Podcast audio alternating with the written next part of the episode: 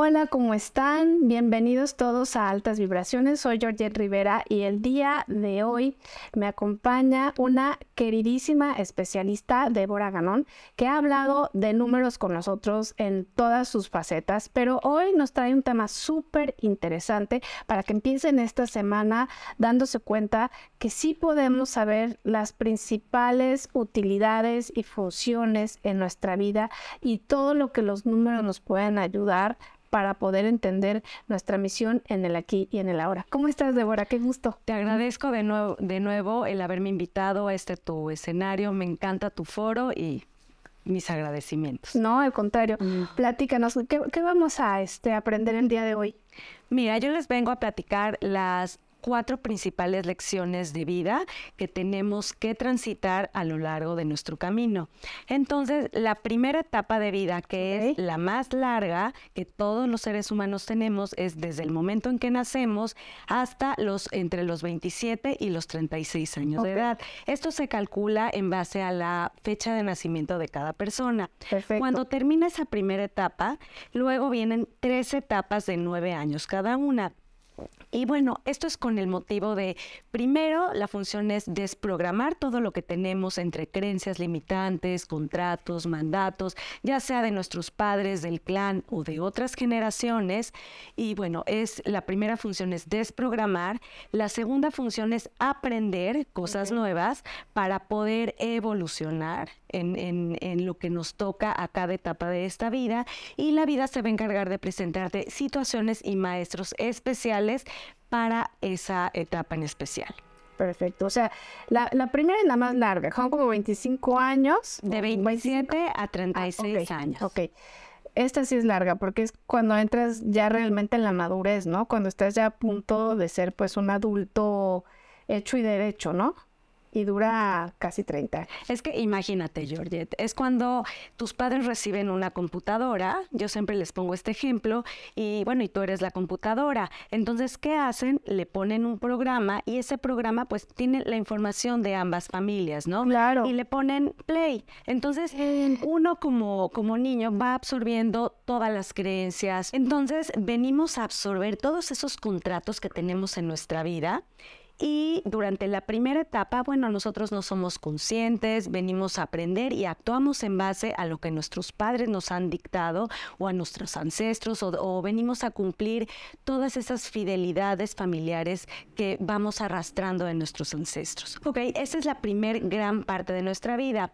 Cuando pasamos a nuestra segunda etapa es cuando nosotros realmente nos preguntamos, oye, ¿esto es lo que realmente yo quiero de mi vida?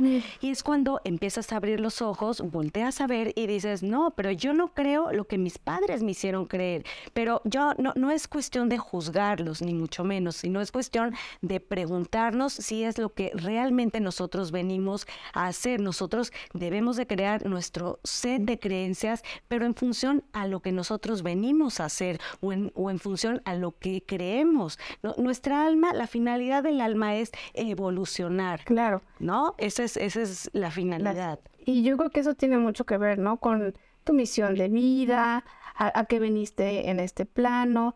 Y creo que es cuando estás ya un poquito más despierto, donde ya la vida te dio dos o tres golpes, ya pasaste por eh, varias situaciones o circunstancias que te hicieron darte cuenta que tenías que madurar, crecer.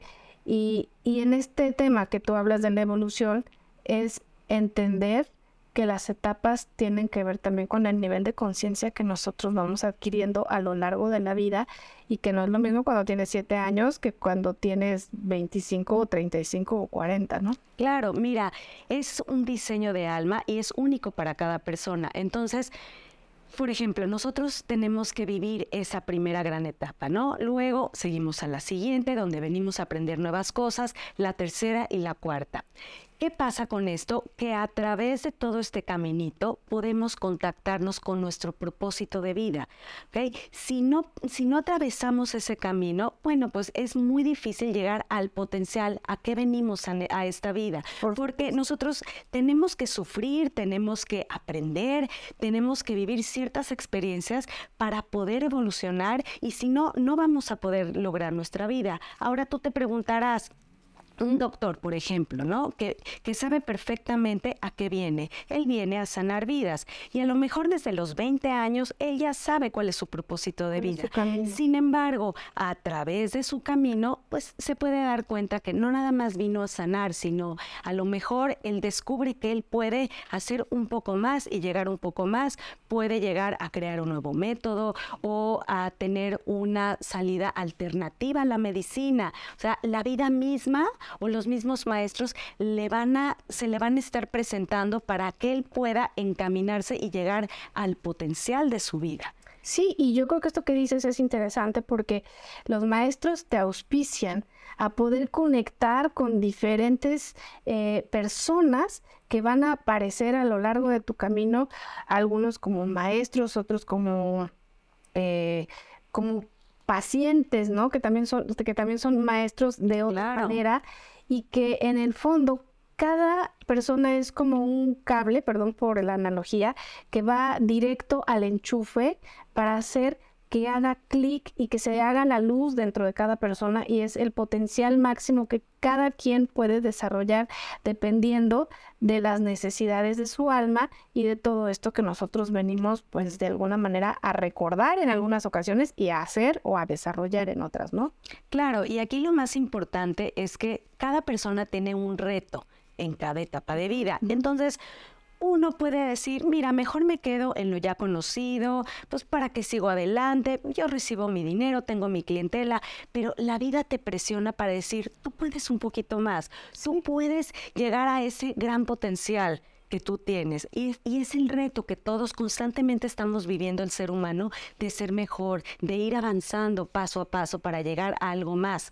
Y, y la vida se te, se te pone en el camino a personas que te pueden ayudar como puente para saltar, pero solamente tú decides si hacerlo o no hacerlo. A veces la oportunidad la tienes ahí, ¿no? Eh, junto a ti, pero decides que no la quieres aprovechar. Decides que no es el momento, aunque lo sea, y si bien es cierto, pues cada quien, de acuerdo a las circunstancias que está atravesando, tomará la oportunidad de vivir el reto o de posponerlo toda la vida y si, sin saber por qué se quedó en, como en stand-by, ¿no?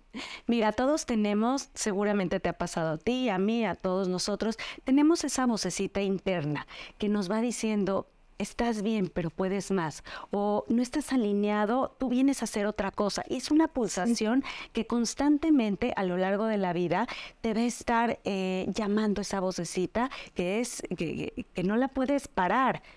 Pero solamente uno decide si hacerle caso o no.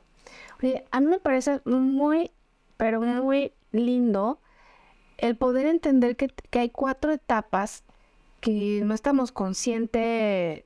¿no? No estamos conscientes de ellas y que al comentarnos tú que existen, pues nos pueden ayudar en nuestra vida a ubicarnos, ¿no? En qué, en qué etapa vamos, sobre todo por la edad, ¿no? Estoy en la primera etapa, estoy en la segunda etapa, estoy en la tercera etapa y me doy cuenta que la primera la pasé de ojos cerrados y la segunda también tengo chance de vivir esta con los ojos abiertos y en un nivel de conciencia distinto.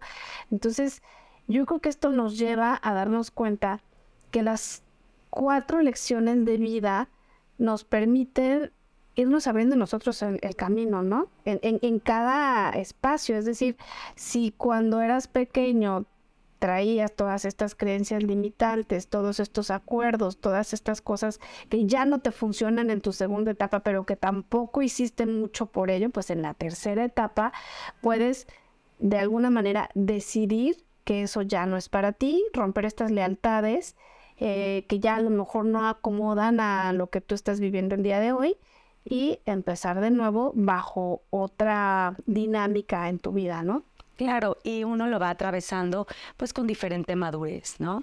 A mí me gustaría compartirles un ejemplo que les traigo para que puedan visualizar realmente de qué estoy hablando de estas cuatro etapas. Sí. Y es la vida de Louise Hay, que seguramente Ay. todos han escuchado ese nombre.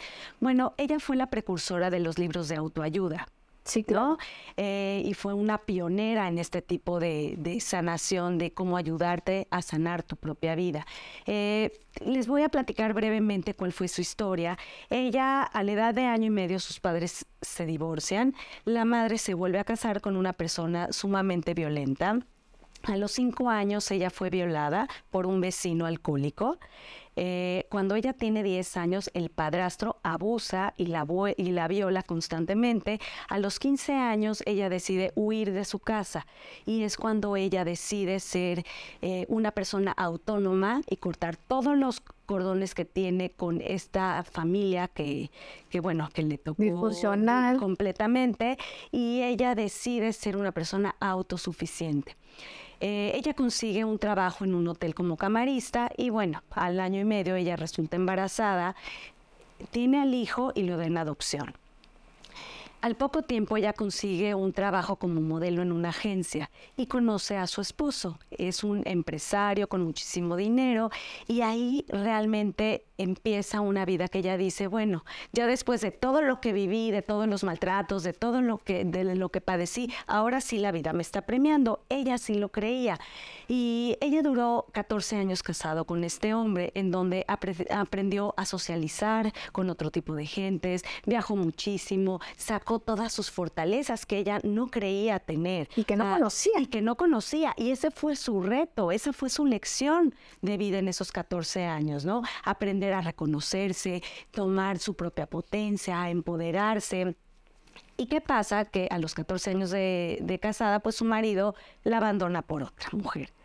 Ella, bueno, se deprime completamente, pero ella toma la decisión de no caerse. Entonces ella se mete a una escuela donde estudia eh, ciencias de la mente, eh, todo lo que es el mentalismo, aprende a meditar. Y después de unos años, ella se convierte en una oradora extraordinaria y se vuelve súper popular. A los cincuenta años, fíjate la edad, a los cincuenta años publica su primer libro y es Cómo, eh, cómo sanar tu cuerpo, sí. ¿Ok? Eh, su libro fue publicado en veinticinco idiomas. Bueno, su vida era súper exitosa, pero ¿qué crees? La vida tenía preparada una sorpresa para ella. Le detectan cáncer en el útero, ¿ok? Ay, sí, que... Ella, cuando va al doctor, ella reconoce y dice... Es verdad, sigo teniendo toda esa rabia, toda, todo ese odio albergado en, en mi corazón todavía. Años, claro. Entonces le dice al doctor, permíteme, dame, dame oportunidad tres meses. Y ella eh, incursiona en todas estas terapias alternativas, eh, sigue meditando, va a una psicoterapia, saca toda su rabia, su furia, desde sus agresores, desde sus violadores, desde toda esta, do, todo este abandono que sufre, desde su esposo, su madre, su padre, y la sana. Y después, para no hacerte cuen- eh, larga la historia, a los seis meses le dicen, ya no tienes cáncer, ¿ok? Y a los cincuenta y ocho años, después de algunos años que, que ya no tiene cáncer, publica su segundo libro, y es Cómo puedes sanar tu vida. Bueno, y de ahí... todo es historia, ¿no? Sí. Pero, ¿qué es lo que les trato de decir con este ejemplo? Que ella, si no, si no atraviesa todo este camino que te dije, como es, ¿cómo puedo llegar a ser una persona autónoma, autosuficiente, reconocer mi propio valor, sacar todo ese poder que hay en mí y crear una nueva historia de vida?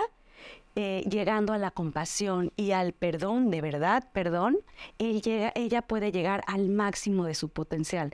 Pero ella también pudo haber optado por decidir... otra cosa, claro. No, ¿cómo? La vida ha sido súper injusta conmigo y se pudo se pudo flagelarse, flagelarse y, y, y no es correcto. Y después de lo que yo ya sufrí, ¿cómo se atreven a mandarme este cáncer, no?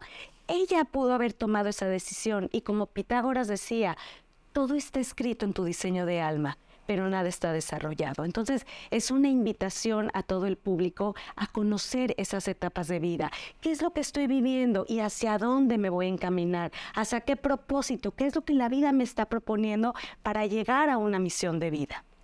Oye, yo, yo estoy mm. encantada escuchándote porque sí, efectivamente se nos olvidan eh, ciertas cosas que han sido importantes para que lleguemos a este momento, ¿no? Para que podamos estar... conectados al proceso que estamos experimentando y en ocasiones pues viene la queja, pobre de mí, ¿no? La desdicha y a autoflagelarte, a empezar a sentirte mal por ti. Y yo creo que eso además de bajar mucho las defensas, de ocupar mucha energía, y de hacerte sentir mal, también expresa una sensación de incapacidad por conocerse uno mismo, porque no eres solamente la persona que sonríe, a la que le va bien, uh, no, o sea, en los momentos yo creo que de angustia, desesperación, de pasar por miedo, es cuando tú te conoces, cuando realmente te sabes falible y te das cuenta que no lo puedes todo, pero que estás en potencia de conectar con todo tu potencial, que es ahí cuando conoces otro yo, que claro, te viene a dar una lección y que te viene a decir, tú puedes y lo vas a lograr. O sea, qué increíble que nos hayas eh, hecho eh, favor de recordar a Louise Hay, porque sí, efectivamente, pues una mujer que hizo mucho por todos nosotros, que nos dejó un gran legado, pero sobre todo que aprendió a utilizar la adversidad como su mejor aliado. Claro. Para ser mejor y para conectar con su verdadero eh, propósito que venía a ejercer aquí en la Tierra, ¿no? Claro, y mira, como dice mucha gente, decimos mucha gente espiritual, que todo es para bien, ¿no? Todo. Todo lo que sucede en nuestra vida es por algo, y todo llega en un momento indicado, importante, y... Y todo lo que nos sucede en la vida, a lo mejor nos pudiera parecer que la vida es injusta, ¿sí?, que no nos quiere, pero todo realmente es por un propósito, que finalmente allá el de arriba es el que sabe para qué, por, por qué se hace la historia. Entonces, yo invito al público a conocer esta gran herramienta, a conocer su brújula, porque cada persona es diferente y aunque muchas veces nos pudiéramos preguntar, híjole, es que al de al lado le tocó una vida mucho más fácil. Sí, claro. Y a lo mejor no es cierto. Nadie sabe los sufrimientos que tiene en el alma cada persona. Y que eso que dices es realmente lo que sucede todos los días. Hay, hay etapas en las que personas tienen de verdad... El día que no les llueve, les graniza, eh, se les poncha la llanta, pierden este, un familiar, viene una enfermedad. Y nadie puede en ese momento entender que es para bien. Exacto. Y que detrás de esa experiencia hay algo, hay una bendición que no hemos descubierto, pero no podemos saberlo hasta que no crucemos el pantano, ¿no? Exactamente. Pero todo, como lo dijiste, todo es para bien y viene a enseñarnos, es una lección y estamos a prueba todos los días. Todos los días, no nada más decir, bueno, tengo nueve años para cumplir este aprendizaje, no, cada año tiene una lección específica y un reto específico, entonces uno no puede, la verdad, Georgette, aquí nadie viene de vacaciones. Sí, sí, sí. Entonces, no, no puedo decir, mira, tengo ocho años en donde voy a echar la flojera y ya, el último año le puedo echar las ganas, ¿no? Sí, no. Entonces, cada año tenemos una lección única en donde, en donde las energías se van a presentar, ¿no? Realmente lo que nos toca. Entonces, si uno no lo hace, bueno, viene el siguiente año, pero con otra lección diferente. Y puede ser que esa lección diferente, como no pasaste la anterior, pues venga remasterizada, recargada. Eso sin duda. Si uno no aprende con, con esta lección y la postergas, entonces pues te va a venir de otra manera y mucho más fuerte. Oye, pues la verdad es que nos dejas con mucha tarea. Eh, gracias por compartir todos tus conocimientos, porque sé que pues... de alguna manera podemos poner el pie debajo de la cama todos los días sin saber que tenemos realmente eh, cuatro principales eh, áreas o, bueno, momentos, ¿no?, para trabajar en nuestra vida. Si nos los puedes repetir brevemente para que se les queden, eh, se los aprendan como en examen y se den cuenta que depende de cada quien.